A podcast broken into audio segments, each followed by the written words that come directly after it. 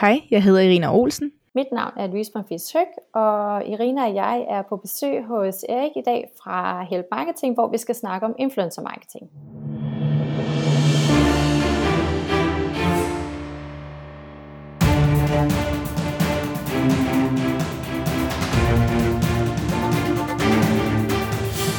Det her er Help Marketing Podcast, lavet for dig, der arbejder med digital marketing, salg og ledelse, og som gerne vil opnå succes ved at hjælpe andre. Jeg hedder Xings, og Help Marketing produceres min virksomhed, der hedder Nochmal. Det her det er afsnit nummer 268, og i dag der taler vi med Louise Bonfis Høg og Irina Olsen. Fokus med Help Marketing er, at vi skal blive bedre til at hjælpe hinanden, fordi det er den absolut bedste måde at skabe succes for sig selv og andre på, baseret på værdifulde relationer. Og lige inden vi kommer til interviewet, så lad mig lige hurtigt give et lille forslag til en julegave, som du kan give dine kære. Det er Sur for en sikkerheds skyld. Bogen, som Michael Kamper og jeg har skrevet med fokus på at være livsglad med vilje. Masser af konkrete værktøjer fra øh, verden omkring positiv psykologi. Den koster en, en 180 kroner, alt efter hvor man køber den, øh, så det er overkommeligt. Det kan også være, at det var mandelgaven, som skulle bruges i år. Den findes online hos stort set alle boghandlere. Sur for en sikkerheds skyld. Og nu er det så tid til at dykke ned i influencer marketing. Yes, så sidder jeg her sammen med Louise Bonfis Høg, som arbejder med influencer marketing hos øh, Mindshare i København, og med Irina Olsen, der er influencer, og uh, Irina sidder også i København. Velkommen til begge to. Mange tak. Tak. Skal vi starte med dig, øh, Louise? Du lige forklare en lille smule om, hvad det er, du laver til dagligt? Ja, jamen jeg sidder som Head of Influencer Marketing hos Media- og Kommunikationsbureauet Mindshare, og er ansvarlig for alle vores influencer-kampagner. Du er den helt rette at have med på, uh, på podcasten i dag. Um, og det er du selvfølgelig også, Irina, i og med at du er influencer. Uh, kan du fortælle en lille smule om, hvad det er, uh, du laver? Jamen i løbet af de sidste 10 år har jeg opbygget et brand på de sociale medier, og uh, det er jo et brand, som jeg lever af i dag, og sideløbende har jeg også mit eget makeup brand, der er i Mata, som man kan sænge og så videre. Har også udgivet en bog her for nyligt, og uh, laver også en masse tv ved siden af og har generelt en stor passion for sociale medier og, og markedsføring. Så alle de her ting, øh, sådan som lige øh, inden vi rent faktisk dykker ned i det, så lyder det som om, at det du laver, altså der er en rød tråd igennem det hele, altså at alting understøtter hinanden på kryds og tværs. Mm, absolut. Fedt. Inden vi kommer ned til uh, selve at tale om influencer marketing, så kunne jeg godt tænke mig at høre jer en historie fra jer, uh, fra den virkelige verden, som lidt på et forward havde marketing-agtigt. Uh, øh, og lad os starte med uh, dig, Louise. Uh, er der nogen, der har hjulpet dig på et eller andet tidspunkt? Det, det jeg først tænkte på, er nok min, min gamle uh, chef og mentor, Jakob Holst Mauritsen, som uh, hjalp mig i gang med min karriere, og ja, øh, tog mig ind i den afdeling, jeg sidder i nu. Øh, og han så ret hurtigt potentialet i mig, og ja, brugt rigtig meget energi på at hjælpe mig med min udvikling, og har også været sparringspartner på min bog. Øh, og har i det hele taget hjulpet mig rigtig meget, noget han ikke har behøvet, men fordi at han bare er et rigtig godt menneske. Øhm, og ham har jeg virkelig lært meget af, det tror jeg har gjort en kæmpe forskel på den måde, jeg selv rådgiver kunder nu. Øhm, men også at jeg, ja, det sted jeg er i min karriere, det tror jeg ikke, øh, jeg tror ikke, jeg havde været samme sted, hvis ikke, at øh, jeg havde fået den hjælp fra ham i hvert fald. Fedt. Jamen, øh, og Jakob har jo været i Help Marketing flere gange, og jeg mm. tror, der er mange, som, som har fået god hjælp fra ham. En rigtig god fyr. Mm. Irina, har du en god historie om nogen, der har hjulpet dig? Jamen, jeg er jo i den her interessante branche, hvor der er faktisk enormt meget konkurrence. Så jeg synes også, det viser rigtig meget om mennesker, når det er, at øh, man hjælper hinanden med både øh, at promovere hinanden og hinandens produkter, uden at forvente noget igen. Og øh, der er kommet den her gode bølge, øh, især det sidste års tid, føler jeg, hvor at der er mere venskab i det, øh, end, øh, en konkurrence, og man ser hinanden mere som kollegaer. Og selvom vi i teorien konkurrerer om kampagner, og konkurrerer om, hvem der, hvem der har mest succes med deres brands osv., så, så er vi også blevet rigtig gode til at huske øh, at give hinanden shoutouts, og give hinanden klap på skulderen, og øh, at hjælpe hinanden med, med ligesom at støtte hinanden og, og løfte hinanden op. Øh, så jeg, jeg synes, at jeg har oplevet en del af det det her sidste års tid, hvor, hvor folk hjælper hinanden, og, og inklusive også mig, øh, hvor, man, hvor man godt kan fornemme, at de forventer ikke noget for det her. Det betyder ikke det her med, hvis du promoverer mig, så promoverer jeg også dig senere. Øh, det er ikke den slags ting, vi siger til hinanden. Vi gør det bare, når det føles rigtigt. Ja, og det er jo mega fedt, at man, øh, altså, at man prøver at løfte hinanden, i stedet mm. for ligesom at med albuerne og skubbe hinanden Præcis. ned. Altså, så får alle glæde af det. Fedt. Jamen, øh, det er måske en fin overgang til så at øh, rent faktisk at begynde at tale om uh, influencer marketing, og jeg tænker, uh, Louise, i med, uh, at det er dig, der er eksperten, og jeg har skrevet en bog om det, så, så kan du få lov til at starte med definitionen på influencer marketing. Ja, jamen, altså helt basalt set, så går influencer marketing ud på, at du betaler en influencer for at promovere dit produkt eller service, ved at de laver indhold på deres egne social media kanaler. Og der skal være penge involveret? Altså man kan sige, det handler jo egentlig bare om et samarbejde mellem influencer og en virksomhed. Om der så er penge involveret, det vil der jo øh, i mange tilfælde være, men nogle tilfælde er der ikke. Altså i princippet er det jo et samarbejde, som sagt, mellem en influencer og en virksomhed. Og så lad os øh, spørge dig, Irina, som øh, nu er du jo influencer, så hvordan, øh, hvordan tjener man penge som influencer? Jeg startede for eksempel med at tjene penge som influencer på en lidt atypisk måde. Jeg startede jo generelt dengang, der var noget, der hed blogs, og dengang blogs faktisk var kun ved at komme i gang. Så det er virkelig mange år siden, hvor det var helt anderledes. Ikke? Men øh, det tog mig rigtig lang tid at få nogle kampagner, så jeg begyndte at undersøge affiliate marketing og blev ret stærk på det, og kunne faktisk også godt leve af det i noget tid. Det er, det er selvfølgelig rigtig meget arbejde i det, hvis du skal op og tjene gode penge, som du kan leve af. Altså det tog mig måske alle dagens timer, men jeg synes, det er meget interessant, og, øh, og man vil stadig kunne leve af det i dag. Så der er både, der er i hvert fald muligheden for, for affiliate marketing, hvis man er hurtig til at opsnappe, hvad det er, folk øh, efterspørger, og øh, hvor de gode deals er, hvor de høje procentsatser er. Øh, så er der selvfølgelig kampagner. Det er jo nok der, man kan sige, der er flest penge i. Det er samarbejder, især årssamarbejder, og hvis man bliver ambassadør for et brand, og man kan lave deciderede collabs, øh, og så videre. Når du siger det, så er det simpelthen, at øh, sådan en som Louise kommer til dig og siger, jeg har den her kunde, som øh, godt kunne tænke sig at nå ud til de følgere, som du har, Irina, og så, så, er, det, så er det forhandling, ikke? Altså, hvor mange ja. penge skal du have for hvor, så meget arbejde, eller så meget eksponering? Ja, lige præcis. Ved siden af har jeg, har jeg fået mit eget make-up brand, ja det giver jo også mening. Som sagt, så er jeg lidt en, en, en statistiknørd på det punkt, fordi jeg startede med affiliate marketing, så jeg kan rigtig godt lide, også når jeg har almindelige samarbejder med brands, så vil jeg gerne vide, hvor meget der er blevet solgt, hvordan er det gået. Øh, jeg kan jo også se på mine swipe-ups og på mine statistikker, hvor meget folk har været interesseret i det. Så når jeg ser, hvor meget jeg kan gøre for et andet brand, så tænker jeg selvfølgelig, jeg, jeg burde kunne gøre det samme for mig selv, hvis, hvis ikke mere. Hvordan er blandingen, hvordan er fordelingen med at pushe dit eget, øh, og så at arbejde sammen med andre virksomheder, hvor du øh, ja, i sagens natur selvfølgelig øh, promoverer deres produkter? Altså hvor, hvor er der flest penge henne? Jamen det, det, er, det er forskellige slags penge, fordi at i, når, man, når man har sit eget, sin egen, når man har sit eget brain, sin egen webshop, som jeg har, så er der også rigtig mange penge, der ligesom går tilbage i det. Øh, så, så der kører møllen på en helt anden måde, men jeg har absolut sørget for, at jeg ikke kun har indtjening et sted. Fordi nu for eksempel, hvor vi er i en situation med corona, så er der jo lidt mindre penge det ene sted, og så kan man fokusere på noget andet, så, så, så man altid har noget at tage fat i, så det ikke kun øh, kommer ind den ene vej. For jeg kan huske, da jeg startede, og det kun var affiliate marketing, så var det svært.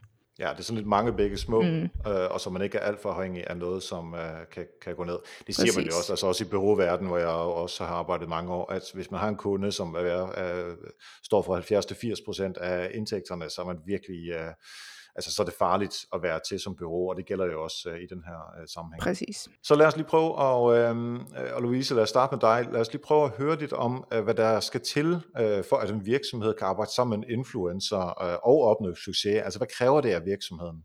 Ja, så der er jo rigtig mange ting, der, der gør sig gældende. Øh, når vi sammenligner, man kan se influencers med, med andre medier, så er det jo et mere, man kan sige, diffus medie, fordi det er bygget på mennesker, og det kræver nogle helt andre kompetencer ofte, som, mange virksomheder måske ikke helt er klar over.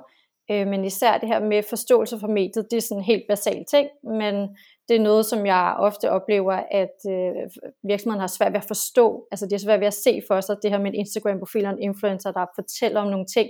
Så, så det der med at sætte sig ind i mediet, hvad det er og hvad det kan, det, det er number one, øh, selvfølgelig. Øh, men også det her med meget med at gøre et godt forarbejde, Øh, det er også meget det, jeg taler om i min bog, øh, hvorfor det er vigtigt virkelig at sætte sig ned og tænke over, hvad er det for en strategi, hvad er det for nogle KPI'er og målsætninger, øh, hvad er det for en målgruppe, vi gerne vil nå igennem influencers, og i princippet mange af de overvejelser, du gør, når du køber ind på andre medier, og når du laver altså anden medieeksponering, men der er bare mange, der ikke får det gjort med influencer marketing, øh, og det er der mange årsager til, men det gør også, at øh, effekten vil også være forringet, hvis ikke du tager det lige så seriøst som andre medier, Øh, og så er det bare lidt en cirkel, det der med influencer marketing virker ikke. Nå, men det er måske også fordi, at man ikke tilgår det med samme professionalitet, som vi gør med alle andre medier. Øh, så jeg synes, der, der er meget i det der med at, at få lavet et grundigt forarbejde og virkelig tage stilling til, hvad vil man gerne betale, hvad for nogle influencer vil man gerne samarbejde med, øh, eller være med at udvælge bare på en mavefornemmelse, men virkelig sætte dig ind i influencerens data, sætte dig ind i, hvad det er for en type, hvad det de taler om på deres kanaler, hvad for nogle værdier har de, og hvordan matcher det øh, de værdier, som virksomheden selv har. Og hvis vi så kigger på uh, virksomheders brug af influencer, nu ved jeg, at I har lavet en, uh, en undersøgelse. Er der uh, et par gode datapunkter, som vi kan blive klogere på her? Det, der er interessant i forhold til, når vi snakker om effekt, som tit er den, man lidt får kastet i hovedet om, det virker jo ikke, der er ikke nogen tal af de her ting, men det er der faktisk. Vores analyse viser, at uh, 37% har overvejet at købe et produkt efter at have set et opslag fra en influencer hvilket er en del højere, når vi sammenligner med andre mediebenchmarks på tv-reklamer, på outdoor og alle de her ting, som ligger mellem 20-25 procent.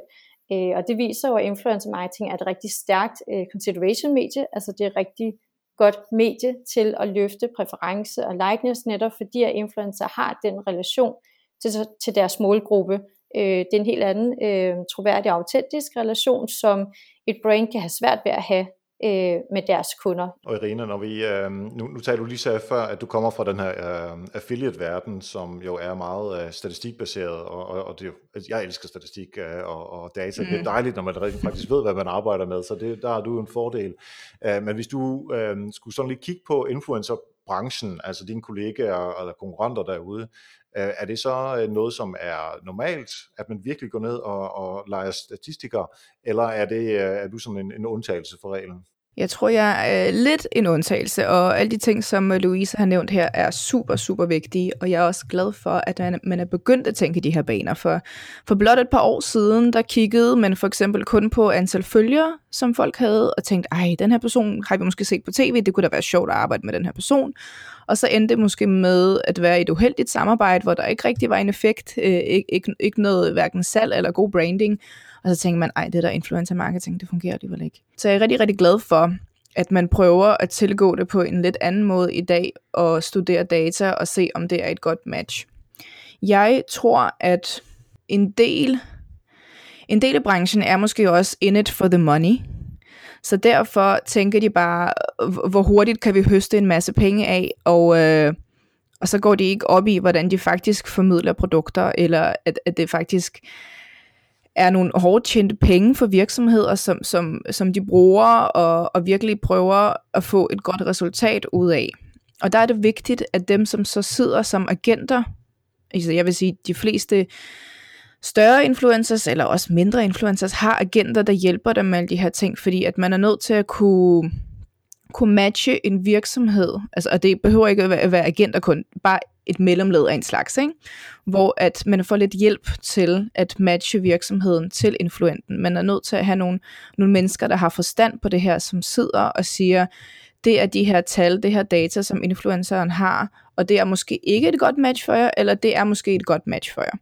Og der kan måske komme det her ud af det. Fordi det, det, det er også nogle gange svært, også som influencer, at sidde og se, hvad, hvad kan jeg egentlig tilbyde det her brand, øh, eller den her virksomhed. Øh, og efterfølgende, for eksempel øh, med min agent, øh, der, der kommer der afrapportering til virksomheder.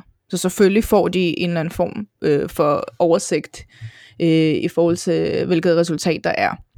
Hvis der slet ikke er noget af det, så er det meget uprofessionelt, vil jeg sige. Øh, Øh, fordi vi er også ude i de beløb i influencer marketing nu, hvor man er nødt til at komme med er nødt til at komme med en eller anden form for afrapportering. Du kan ikke bare sige, at jeg har 100.000 følgere, og øh, i kan, jeg, jeg kan garantere jer, at der kommer noget salg ud af det, eller jeg kan garantere jer, at jeres brand bliver eksponeret. Det er simpelthen bare ikke godt nok. Og det gør vel også, at øh, de mennesker, der arbejder på den måde, som du beskriver det, de, altså, de er mere professionelle, og sandsynligvis kan få fat i de, øh, de større brands, eller i hvert fald få fat i flere penge, fordi man kan yeah. afrapportere på samme måde som AdWords og Facebook-annoncering og e-mail marketing osv. Mm. Er der, hvilke kriterier kigger du på, når en virksomhed kommer til dig? For er det en, du vil arbejde sammen med, eller er det ikke? Og i samme ombæring, har du sagt nej til øh, virksomheder? Der er jo som sagt det her første led, når min, når min agenter, de, de scanner dem som, som øh, de første. Og hvis de ligesom går videre fra dem, så er det mig, der, der tager det valg. Øh, hvor jeg lige kan tænke over det, og passer det overhovedet ind i, i, i det, jeg laver? Passer det ind i mit univers? Vil jeg kunne formidle det? Der har også været nogle virksomheder, hvor jeg tænker, det her kunne virkelig være interessant, men jeg er ikke sikker på, om jeg kan formidle det ordentligt, så min følgere vil synes, det er spændende. Øh, jeg har et, et rigtig godt eksempel er Luna, som jeg har arbejdet med. Altså bankappen. Bankappen, som er super interessant. Jeg, jeg, jeg, øh, jeg synes decideret, det var spændende for mig at arbejde med, fordi den var svær at formidle det er super svært at lave noget content, der, der fanger folk, fordi det er jo øh, lidt tørt, hvis man skal sige det på den måde. Mm.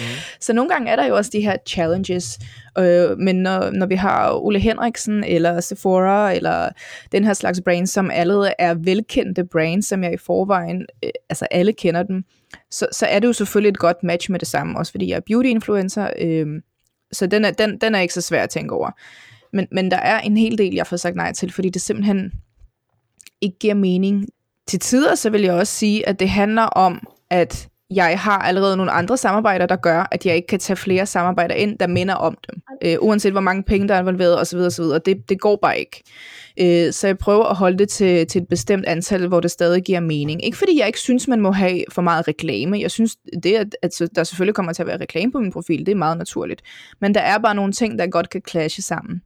Så man prøver også lige at sortere lidt ud i det. Men det er jo nogle rigtig gode overvejelser at gøre sig, som du siger, Irina, fordi det er jo sådan nogle overvejelser, som vi som, man kan sige, jeg på vegne af de virksomheder og de kunder, vi har, vi håber, at influencerne gør sig, fordi vi kan jo for eksempel ikke vide alle de sponsorerede samarbejder, I har, eller det kan være, at vi føler, at der er et godt match, men det kan være, at du tænker, at jeg ved ikke helt lige, hvordan jeg skal kommunikere det, eller jeg tror ikke, at det min følger vil synes, det er interessant, og så bliver det en dårlig kampagne for begge parter.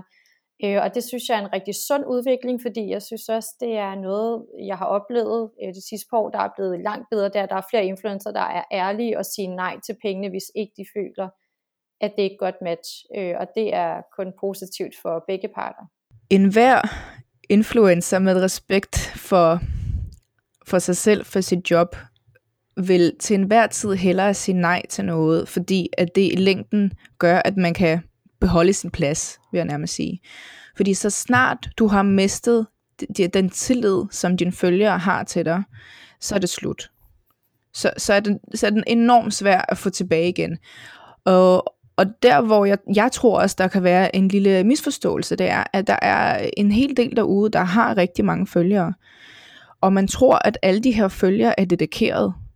Øhm, men, men det er, det er, jo, det er jo der, der er mest succes det er, at når en influencer har dedikerede følgere, som har tillid til influenceren, det er jo også til dels det, men man betaler penge for øh, ved influencer marketing. Jeg havde en øh, fantastisk lærer i markedsføring, der gik på studiet, som sagde til mig, og det var der, det hele øh, lyste op for mig, hvor han sagde til mig, at selvom man har de bedste produkt, og man har gennemtænkt alt, alt, alt, det sidste skridt, som er at få produktet ud til kunden, hvad er det? Og vi sad alle sammen og tænkte, øh, hvad er det, der skaber salg? Hvad er det, der gør, at, at der er den her connection? Og det er jo tillid. Tillid er det sidste skridt, og det er jo det, man køber hos influenceren. Så hvis det er, at du har fået fat i en influencer, hvor følgerne ikke har tillid til personen, uanset hvor mange, øh, hvad antallet af følgere er. Hvis der ikke er den her dedikation af en slags og tro, troværdighed, jamen, øh, så er det bare ikke de penge værd, fordi så får du bare ikke særlig meget ud af det. Influenceren har nogle følgere, influenceren har på den anden side af virksomheden, og så indimellem der står influenceren. På den ene og den anden side af influenceren er der så en agent, og der er måske sådan en som dig, Louise, med et bureau, mm. øh, som repræsenterer virksomheden.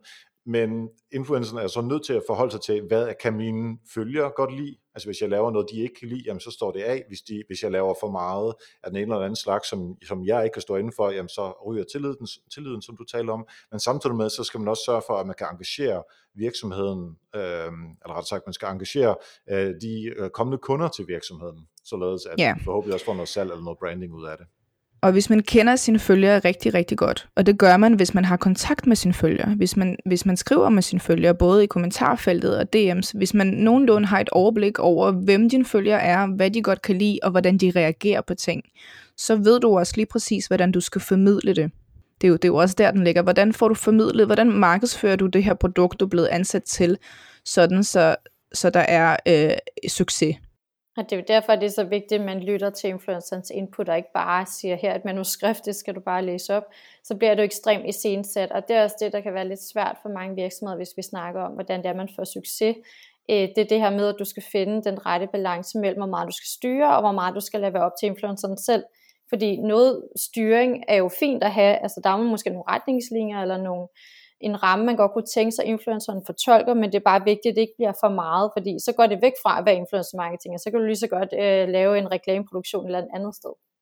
Jeg kan komme med et lille eksempel på en kampagne, jeg laver lige nu for um, streamingstjenesten Dplay, det er X on the Beach-programmet, hvor at jeg kan se, at nogle af de reklamer, der er kørt før, øh, der vil de rigtig gerne have øh, at man, man ligesom når at sige en masse ting, når at sige, at man skal se de nye afsnit osv. osv., og det er også selvfølgelig fair nok. Men så kan det godt blive lidt tørt, fordi så har man fire story slides, hvor man siger, husk at se det næste afsnit, og så er der det her, og det er det her, og det er det her sted. Det kan godt blive lidt tørt. Og så har vi prøvet at finde en ny vinkel på det hvor at jeg har et karakter, der hedder Tatjana. Det er sådan en russisk øh, karakter, jeg har på min Insta-story, som folk synes er enormt sjov. Det er der, min stories eksploderer allermest, hvor der er allermest eksponeringer. Folk reagerer på det, de vil se mere, mere, mere. Så de efterspørger det allerede. Så lige så snart jeg laver Tatjana ind i en kampagne for X Beach, som om det ligesom er hende, der skal afsted, så ved jeg allerede, at der kommer så meget opmærksomhed omkring de her stories, så det bliver win-win både mine følgere synes, det er sjovt, de bliver eksponeret for at huske at se det her program, fordi det er også sjovt, og det hele går bare op i en højere enhed. Og, og det sker, fordi jeg faktisk har fået lov til at sige, jeg ved, hvad mine følgere synes er sjovt. Det er det, vi skal gøre inde i kampagnen. Hvor den ikke er styret lige så meget, som den ellers vil være. Og på den måde, hvor man ligesom får lov til at sige, det her ved jeg bare fungerer rigtig, rigtig godt. Så når mine følgere ser det her, så vil de ikke føle, det er en reklame, fordi de er underholdt. Det er sjovt. Øh, de, de, de føler ikke, at, at man tvinger dem til ligesom at se noget, ikke? Øh, og, og det synes jeg, øh, fremover kan jeg godt mærke, at, at mere af det øh, er, er bare mere succesfuldt, øh, end de her øh, lidt manuskriptkampagner, hvor man sidder og læser op, øh, fordi man skal nå at sige alt, hvad virksomheden gerne vil have, man skal sige. Ikke? Og det er også derfor, jeg synes, at øh, influencer marketing måske lægger sig mere over i PR-verdenen, end den gør i den klassiske marketing. Altså i, i AdWords, der skriver vi jo noget, noget tekst, og vi laver nogle forskellige versioner af det, for så at finde ud af, hvad er det øh, for en, der virker bedst. Men der er jo ikke nogen mennesker bag, altså det er bare, det er bare tekst ind i Google-universet, og tilsvarende med Facebook-annoncering. Øh, men her, øh, så skal man i det her tilfælde overtale dig, Rina, til at lave et eller andet, og gerne sammen med dig. Og det er jo meget mere som, som man snakker med en journalist øh, i PR-verdenen, fordi man siger jo ikke bare til journalisten, her, værsgo, her er mit pitch, det vil jeg gerne have, at du skriver, og så vil jeg gerne have, at det kommer på forsiden af børsen, eller på øh, mm. øh, billedbladet, hvad, hvad man nu er interesseret i. Der er selvfølgelig ingen penge i PR-verdenen, øh, fordi ja, det går jo øh, af gode grunde ikke. Så der ligger så et eller andet sted i, i spændet mellem øh, hardcore marketing på, øh, på AdWords og så over til PR, synes jeg egentlig, ligger så tættere op af PR end, øh, end, end marketingsverden. Jeg ved ikke, Louise, om, hvad, hvad du tænker, at det er helt skudt ved siden af? Øh, normalt så ser jeg faktisk, øh, den måde jeg ser influencer marketing på, er, at det er mere medie, end det er PR. Øh, jeg er enig i din betragtning, kan man sige, fordi influencers øh, repræsenterer ligesom deres eget medie, ligesom en journalist et eller andet sted gør. Øh, grund til, at jeg siger, at jeg mere ser influencer marketing som medie, er fordi, at det er noget, du køber ind på. Og når det er, man siger om influencer marketing ligesom PR, så synes jeg hurtigt, at man kan komme ud i at snakke om influencer marketing som gifting. Det her med, at du bare sender nogle produkter ud, og så håber på, at de lægger noget op. Øhm, og og det, det er lidt det, der nogle gange kan være en udfordring med influencer marketing, det er, at det ikke bliver taget lige så seriøst, fordi folk bare sætter noget, og så håber de, at det bliver lagt op, hvor når, der, når vi snakker det som medie, så er der en lidt anden seriøsitet over det. Men er det ikke mere en, en opdragelsesting? Fordi jeg er helt enig med den der, øh, at man selvfølgelig skal betale for at få lov til at komme i Irinas og alle mulige andres, øh, men, men det er ikke så meget, fordi jeg forstår sagtens, at vi skal, op, øh, vi skal sørge for, at folk og virksomheder forstår, at man skal betale for det her. Men, men det er mere mekanikken i det, øh, hvis vi ser bort fra den der opdragende tilgang. Men det er også den måde, du afrapporterer på. Altså typisk så vil du afrapportere en influencer-kampagne, ligesom du gør på en social media-kampagne. Eller ja. hvis du har mange penge, ligesom en tv-kampagne, så laver du nogle præ-post-målinger for at se, om det har løftet noget i brandkendskab, eller hvad det kan være. Hvor det er nogle helt andre målinger, når vi snakker PR. Så altså sådan som jeg ser det, så er det mere medie, end, end det er PR egentlig. Men hvis vi siger, det er mere som et medie, øh, så får du jo ikke øh, de samme, altså du, du kan ikke tvinge tingene igennem, som på Facebook og AdWords og i tv-reklamer. Så altså, jeg synes heller ikke 100% man kan sige, at det er et medie. Nej, altså man kan sige, at det er en hård fin balance. Det er også derfor, jeg siger, at jeg tipper mere til den ene side. Det er jo ikke skåret ud i pap. Øh, det er jo også det, som jeg nævnte tidligere, at øh, influencer marketing er jo baseret på mennesker. Det er et medie, du tapper ind i, men det er et personligt medie, og det er noget, du ikke skal prøve at styre for meget. Så det er en helt anden form for medieindkøb, hvis vi skal skære det helt i sådan en mediebetragtning. Øh, men selvfølgelig er det en gråzone, og det er også det, man skal huske. Du kan ikke bare behandle det præcis som når du køber ind på en banner, banner reklame annonce eller hvad det kan være. Ikke? Nej. Men hvad er det så for nogle kopier, som I typisk går efter? Altså det kommer jo an på formålet med kampagnen, men typisk er det jo altså sådan nogle standard dataparametre som reach, øh, impressions, øh, CPM-priser eller CPL-priser, altså hvor meget betaler vi for et lead eller en konvertering, ligesom når Irina snakker om affiliate-kampagner.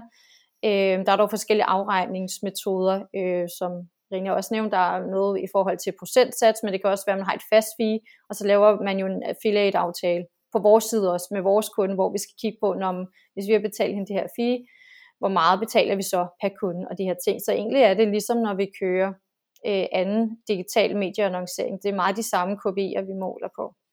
Så lad os lige hoppe over i noget, som vi nok ikke kommer udenom, og det er den øh, juridiske del af det her, fordi øh, af alle medieplatformer, så er det nok her, hvor der er mest opmærksomhed øh, på det. Og apropos vores PR-snak fra før, så uh, måske endda er lidt unfair setup for, uh, for influencer i forhold til, hvor meget, eller hvor lidt journalister egentlig skal fortælle om, at de har fået rejser til det ene eller det andet sted. Øhm, men lad os lige starte med, med den juridiske del først. Hvad skal man være opmærksom på som influencer, Rina?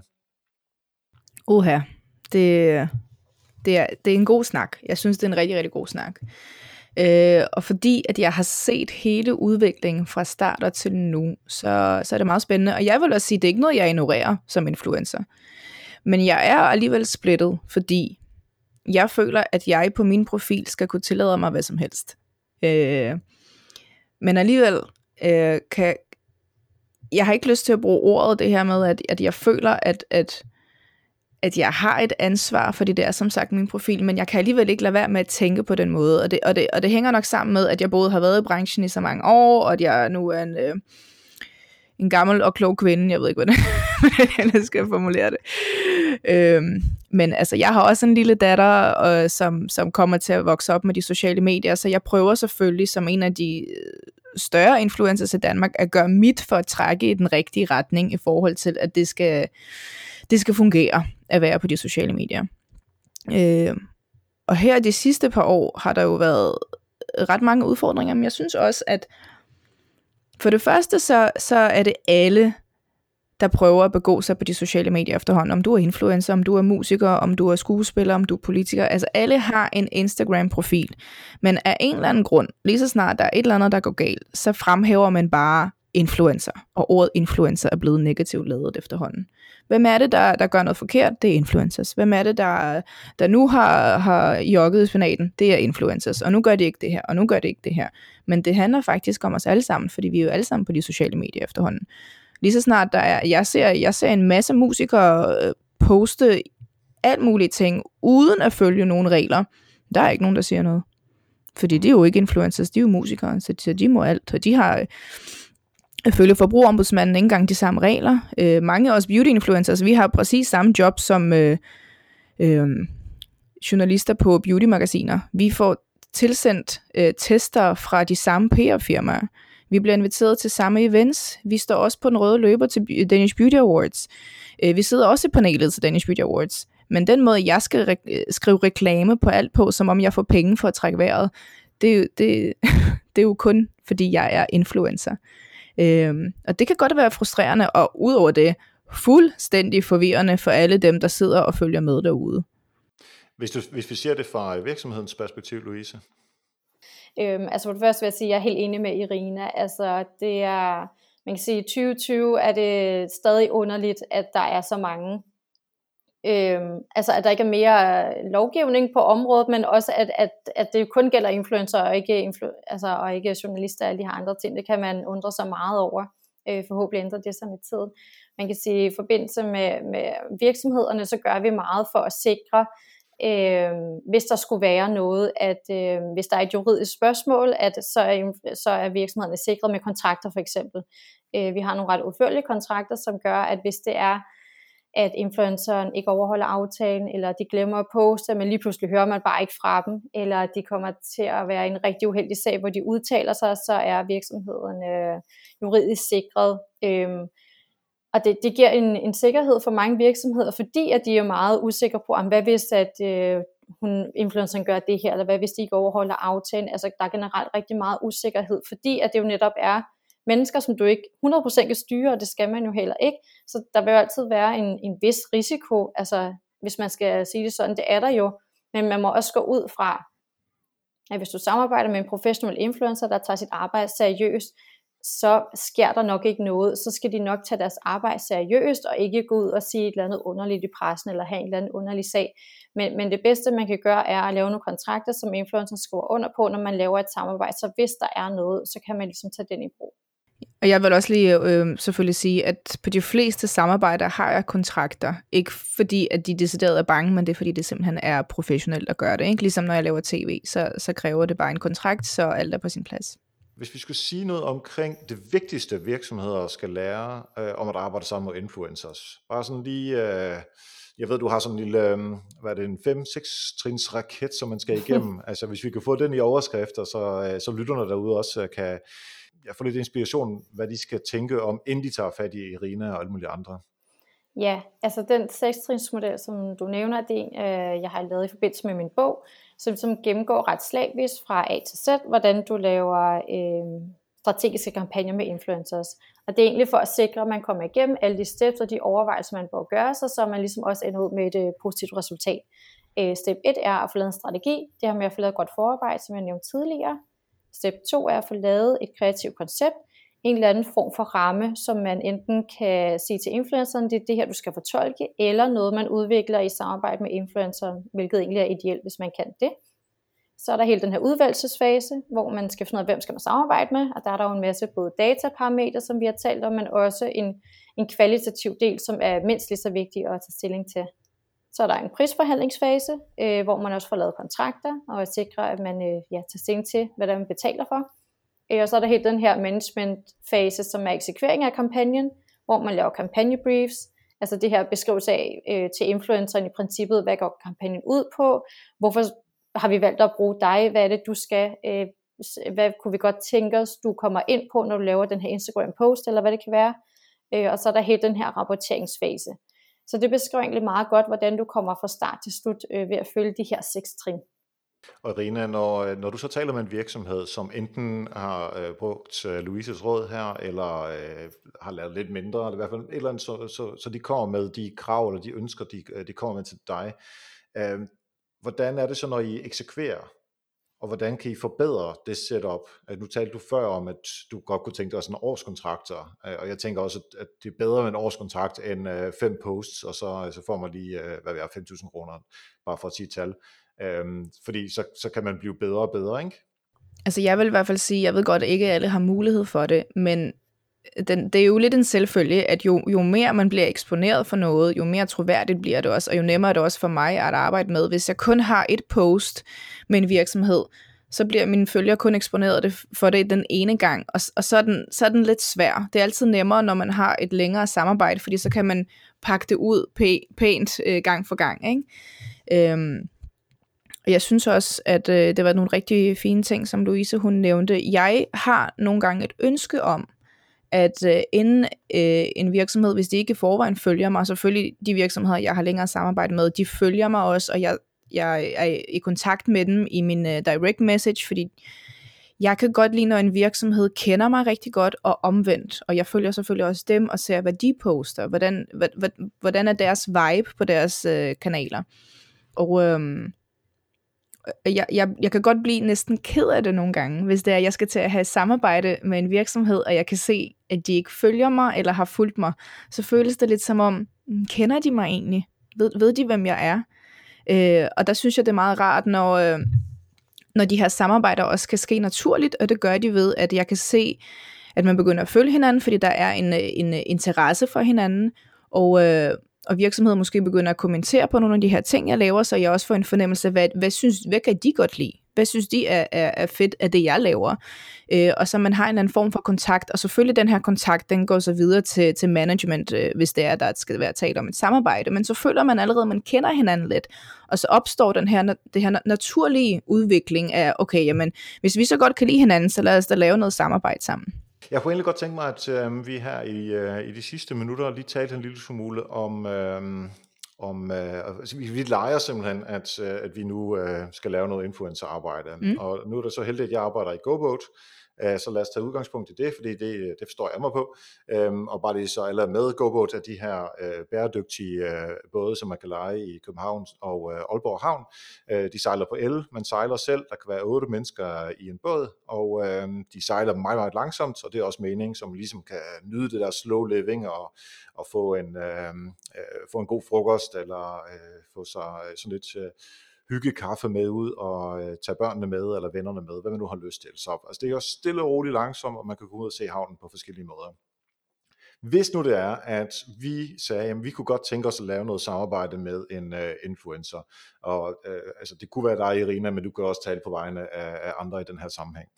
Uh, jeg kan lige sige, at vi, vi prøvede for sjovt her i uh, sommer at lave noget med nogle af de her mikro-influencer-platforme, må jeg spørge, øh, hvorfor? At man, fordi jeg kan godt fornemme, at de sidste, de sidste tre år, så har det været det her med mikroinfluencers. Det er det, man skal arbejde med. Det gør det altså lidt svært for os makroinfluencers, vil jeg bare sige. Mm. og jeg har prøvet at, at forstå, hvorfor det er, at, at man ligesom øh, siger mikroinfluencers først.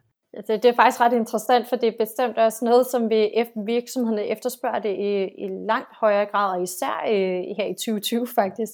Øh, jeg tror, der er to årsager til det. Den ene er, det er selvfølgelig billigere. Der er langt flere, der kan være med, når vi snakker mikroinfluencer-budgetter.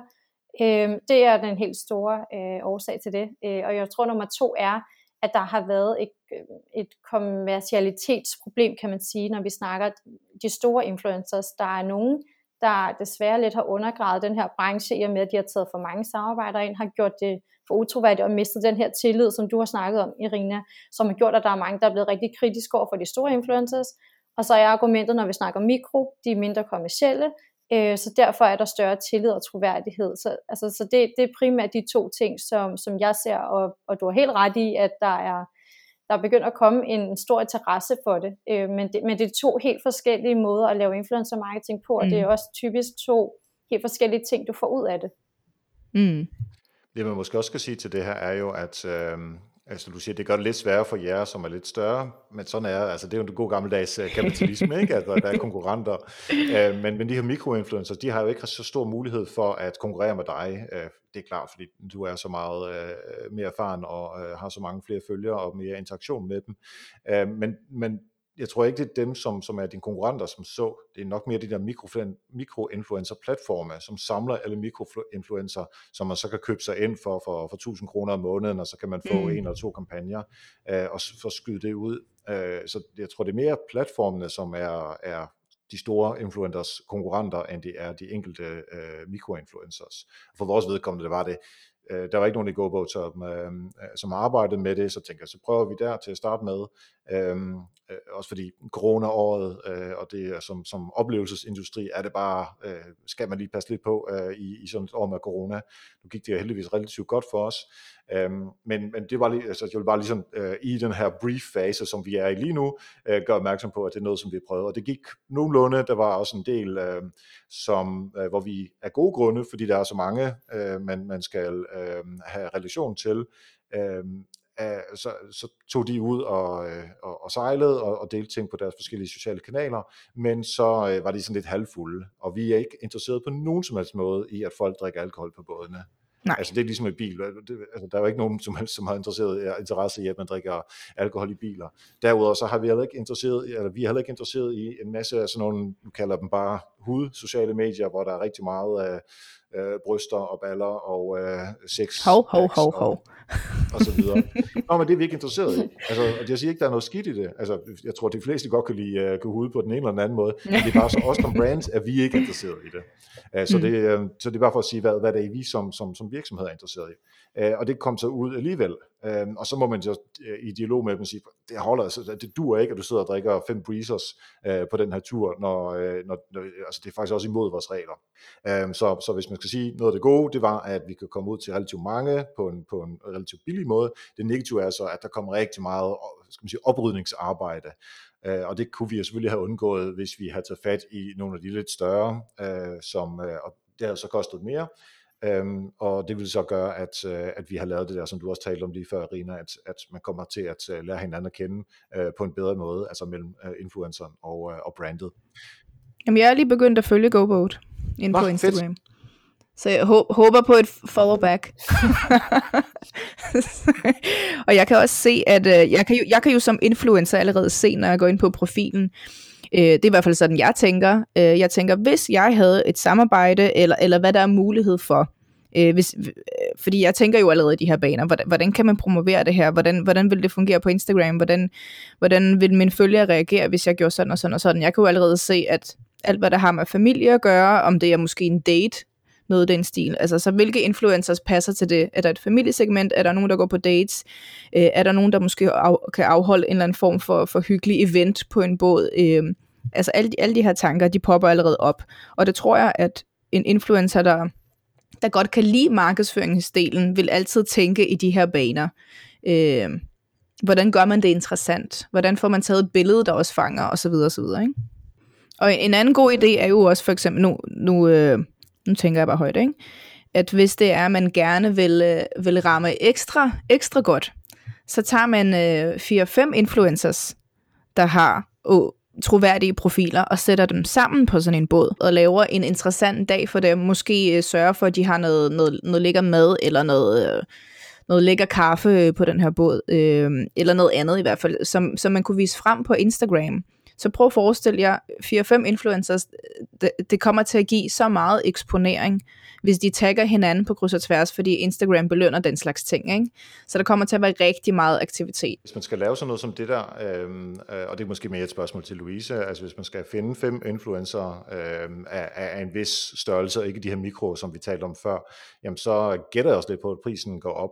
Ja, det vil den selvfølgelig gøre, øh, og, men, mm. men man skal jo også tænke, at man betaler for kvalitet, fordi hvis det er, at du, øh, du booker en større influencer, de har større professionalitet, de er vant til at tage flotte billeder og lave redigering af alle de her ting, og det kan man ikke rigtig forvente af en mikroinfluencer, så altså, det er også bedre kvalitet, du får ud af det, plus så har du typisk også en kontrakt, der er flere penge imellem, så, så tager man det typisk også mere seriøst, altså jeg ville da være overrasket, hvis jeg havde samarbejdet en, som jeg virkelig følte, jeg stoler på hende, eller hvis det er Irina, vi har en aftale, der er ikke noget der, at hun så skulle drikke alkohol på båden. Altså, sådan, altså det vil være meget atypisk. Det ville sandsynligvis ikke ske, hvis man har virkelig været grundig i sin udvælgelse, og det er et seriøst samarbejde. Mm.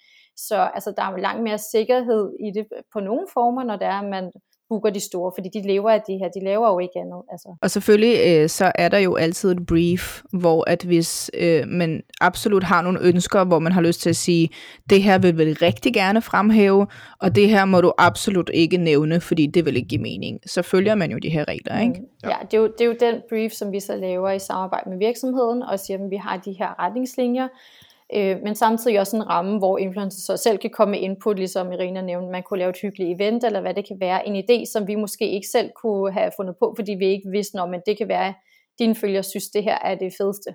Så altså, det er allerbedst, hvis det kan være en dialog, som, som vi begge to også har. Og en anden ting, som også er i det, er, at en influencer kan have et netværk i, i branchen, som man lige pludselig også kan hive med øh, ind, hvor et, et samarbejde, hvor man har flere influencers, vil selvfølgelig også være nemmere for at bestå, hvis det er, at man vælger øh, nogen, der i forvejen har det godt sammen og er venner. Jeg har nemlig set nogle samarbejder et par gange, hvor at man bare udvælger influencer, som man selv synes, og placerer dem i en gruppe, og så skal de lave noget sammen, og det fungerer ikke altid særlig godt. Nej, hvis de, ikke, hvis de ikke kender hinanden, og der ikke er nogen kemi, så, så kan det også være lidt, nå hej, øh, godt at møde dig her for første gang. Altså, den er også Præcis. lidt mærkelig.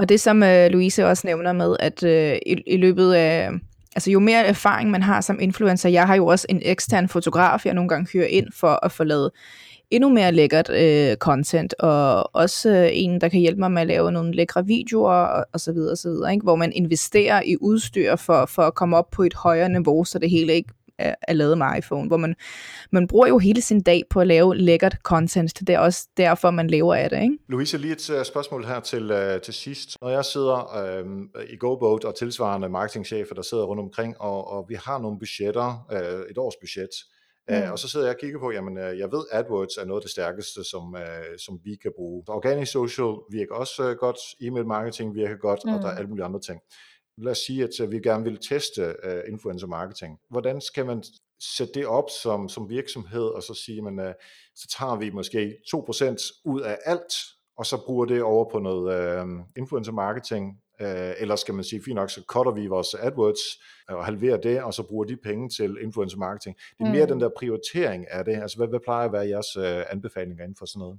Altså hvis det er det allerførste, man kører, og man aldrig har prøvet noget med influencers før, og det hele er meget fremmed, så er det selvfølgelig bedst at starte med en mindre budget, også fordi at nogle gange vil der være nogle rookie mistakes i starten, og man skal lige lære, hvad der fungerer, øh, og også hvad det er, man vil med det her. Altså er det eksponering, eller er det en taktisk kampagne? Det er der jo øh, vidt forskel på, fordi hvis det er en taktisk kampagne, så kan det godt være, at du kan skære noget i dit AdWords, men igen, hvis nu at influencers i stedet for måske mere er øh, et medie her, der skal få produktet ud og vise det her go-boat brug, øhm, så kan det jo være, at øh, folk har set, at Irina har været ude på den her båd, ej, det lød spændende, og så står de en dag og tænker, Nå, hvad var det nu lige, de hed? Så går de ind og søger på Google, og den handling havde de jo så ikke foretaget, hvis ikke de havde set den reklame før det. Så altså, det er igen, når vi, ligesom når vi snakker andet medie, øh, medieindkøb, at man skal finde ud af, hvad det er, du gerne vil med det medie, og hvordan det understøtter de andre. Men som udgangspunkt, hvis det er det første gang, så start med et mindre budget, og så kan man ligesom arbejde sig op. Her til, øh, til sidst, der kunne jeg godt tænke mig et, og det, det allervigtigste råd, og det må gerne være noget, som vi har talt om, øh, og hvis vi starter hos dig, Irina, hvad vil du øh, anbefale virksomheder, de skal øh, gøre inden for øh, influencer marketing? Så jeg synes, det vigtigste er at øh, indsamle data fra influenceren og se, om det er et match. Det er man nødt til. Altså, hvad, hvad, hvad er det, du overhovedet vil have ud af kampagne? Hvad for et segment vil du ramme? Og det ved du ikke, før du har alt det her data. Øh, så det vil sige, hvis, hvis man skal have, til at have et samarbejde, så, så lad være med bare at tro på, hvis der er nogen, der siger, at den her influencer kan virkelig noget, eller den her influencer har så mange følgere, eller den her influencer kan skabe salg. Nej, nej, lad mig se data. Hvordan ser det ud? Hvor, hvor mange danske følgere er der, hvis det er Danmark, man vil ramme? Hvor meget amerikanske følgere der er, hvis det er USA, man vil ramme, osv. Ikke? Og hvilket segment er det kvinder eller det mænd? Ja, du rammer mig lige mit hjerte. Dejligt råd. Super godt. Louise, samme spørgsmål til dig.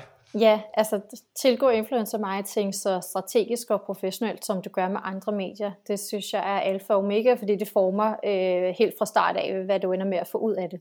Irina, øh, hvor skal man følge dig henne? Jeg tænker, du har øh, flere følgere end Help Marketing, øh, eller bare på Instagram, men Help Marketing har alt i alt, men øh, det kunne jo være, at du kunne få en enkelt lytter mere. På Instagram er det Irina the Diva, og man skal ikke blive skræmt af navnet. Det er simpelthen, der er en mening med det. Og øh, jeg, har, jeg har selvfølgelig også en, en blog og en Facebook og en LinkedIn. Der må man også gerne følge mig. Der hedder jeg Irina Olsen. Godt, det får vi øh, med i show notes. Og Louise, hvor kan man følge dig hen?